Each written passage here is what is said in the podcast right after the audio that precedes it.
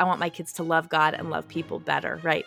And that feels like what we do every time we share stories with our kids. It's this opportunity to love God and love people better by walking a mile in their shoes, by seeing the world from someone else's perspective, and by being emboldened by the courage and grit and overcoming that they see again and again in the stories that they read.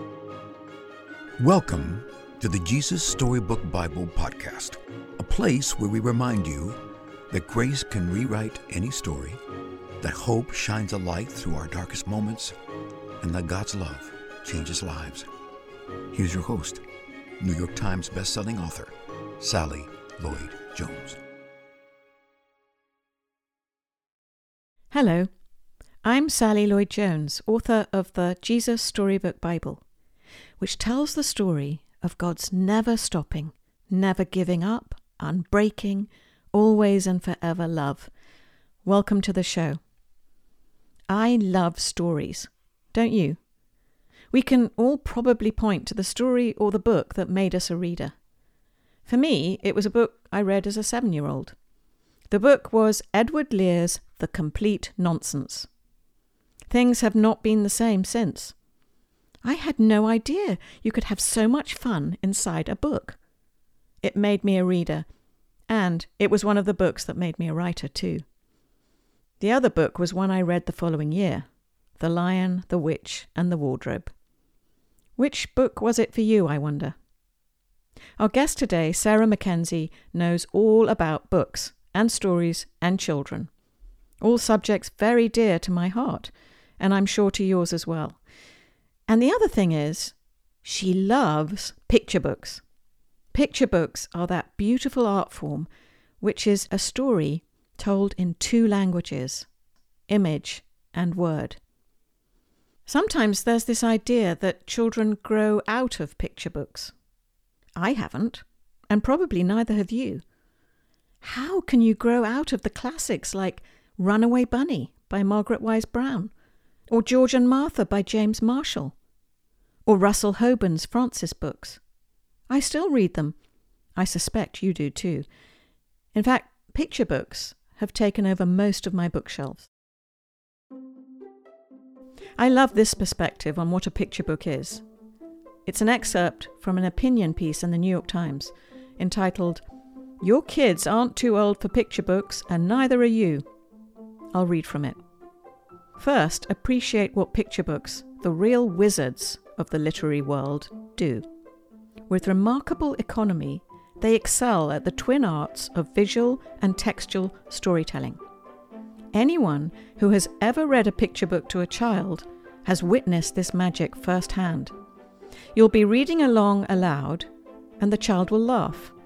Not at anything you've read, but at something she has read in the pictures.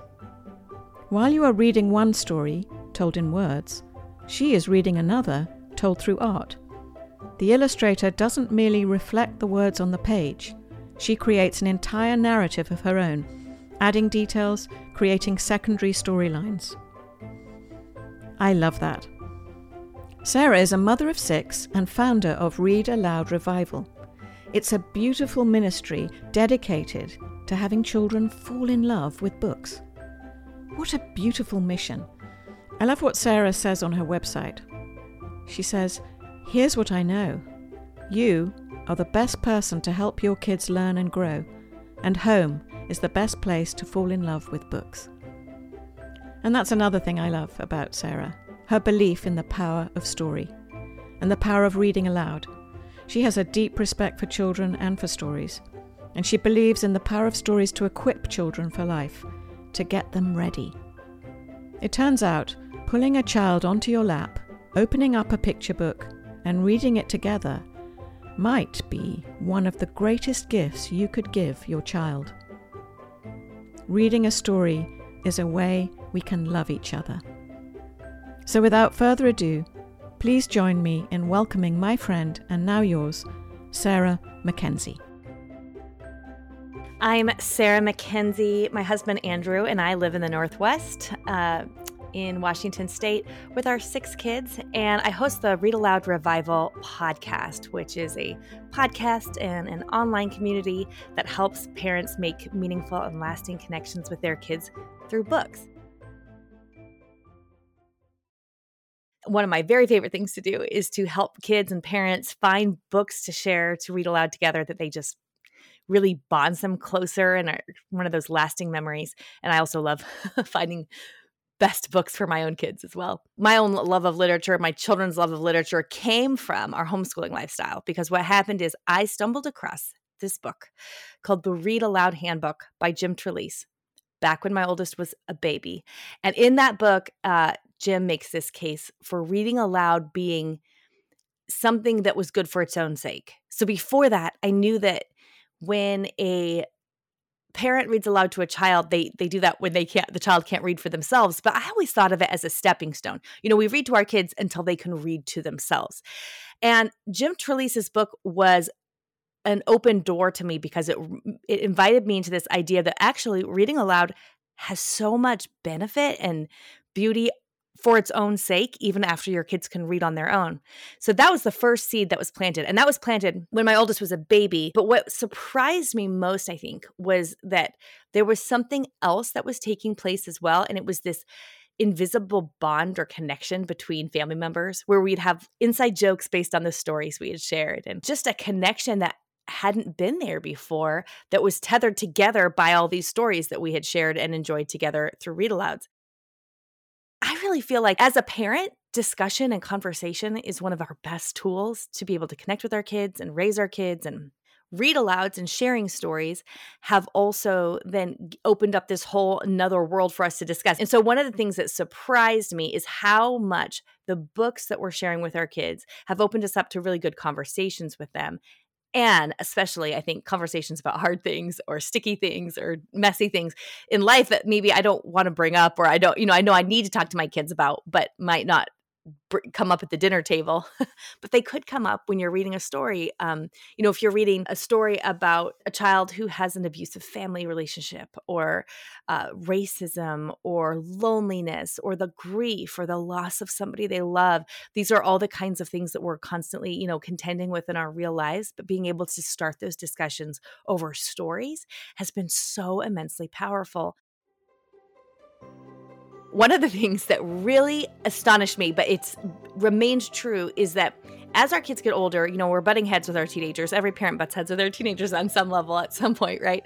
Um, what I've noticed is on those days that we have a hard time seeing eye to eye when we sit down to read a story. It's like we're sitting down on the same bench. It's like we remember that we're on the same side of the fence and we're on the same team again.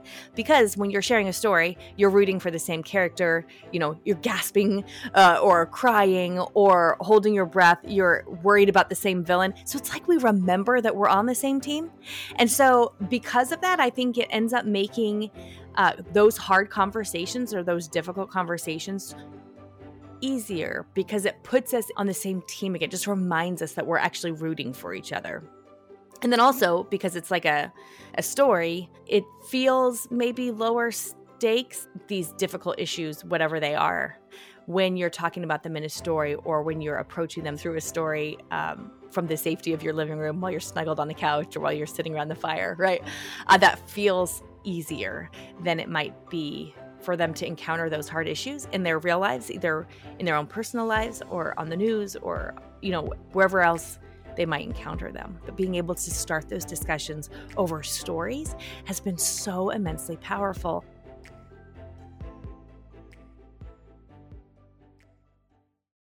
There has been a lot of research in recent years on how reading fiction impacts our kids and adults, even um, as far as their empathy and compassion go. So, some studies have recently shown that kids who read a lot of stories or are read a lot of stories to, they grow up to be adults who are more kind and compassionate and empathetic.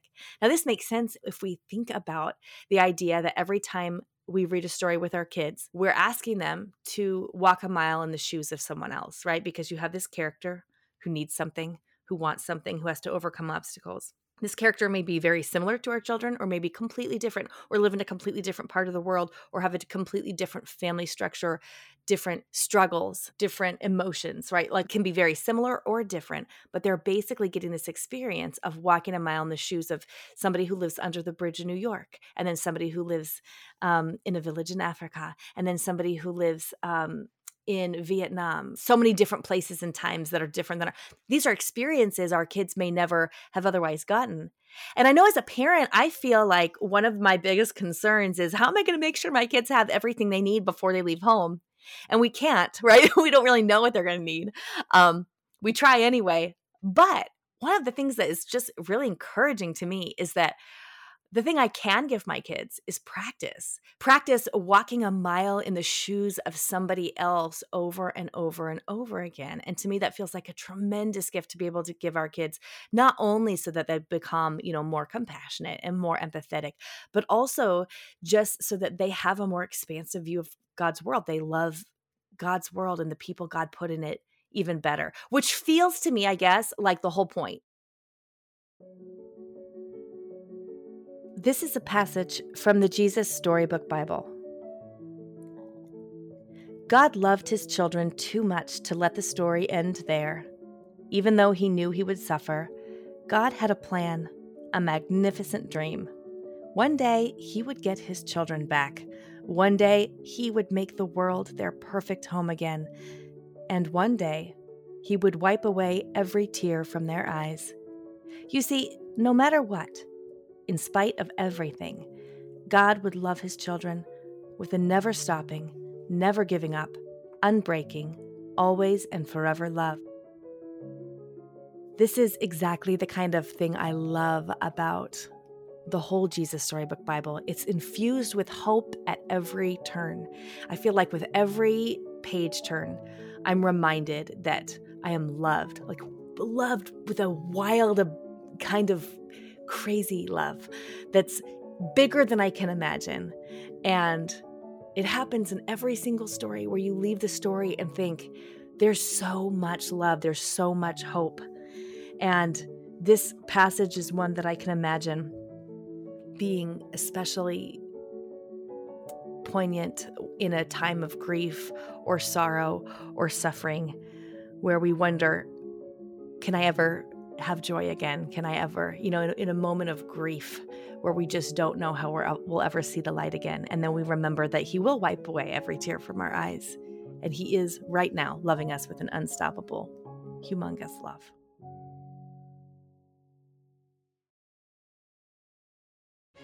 You can get the Jesus Storybook Bible wherever books are sold. To find out more about the book and all of Sally's other books, please visit Sally at sallylloyd-jones.com and follow her on Instagram at Sally Lloyd Jones and at Jesus underscore storybook underscore Bible. Before we go, don't forget, God loves you with a never stopping, never giving up, unbreaking, always and forever love.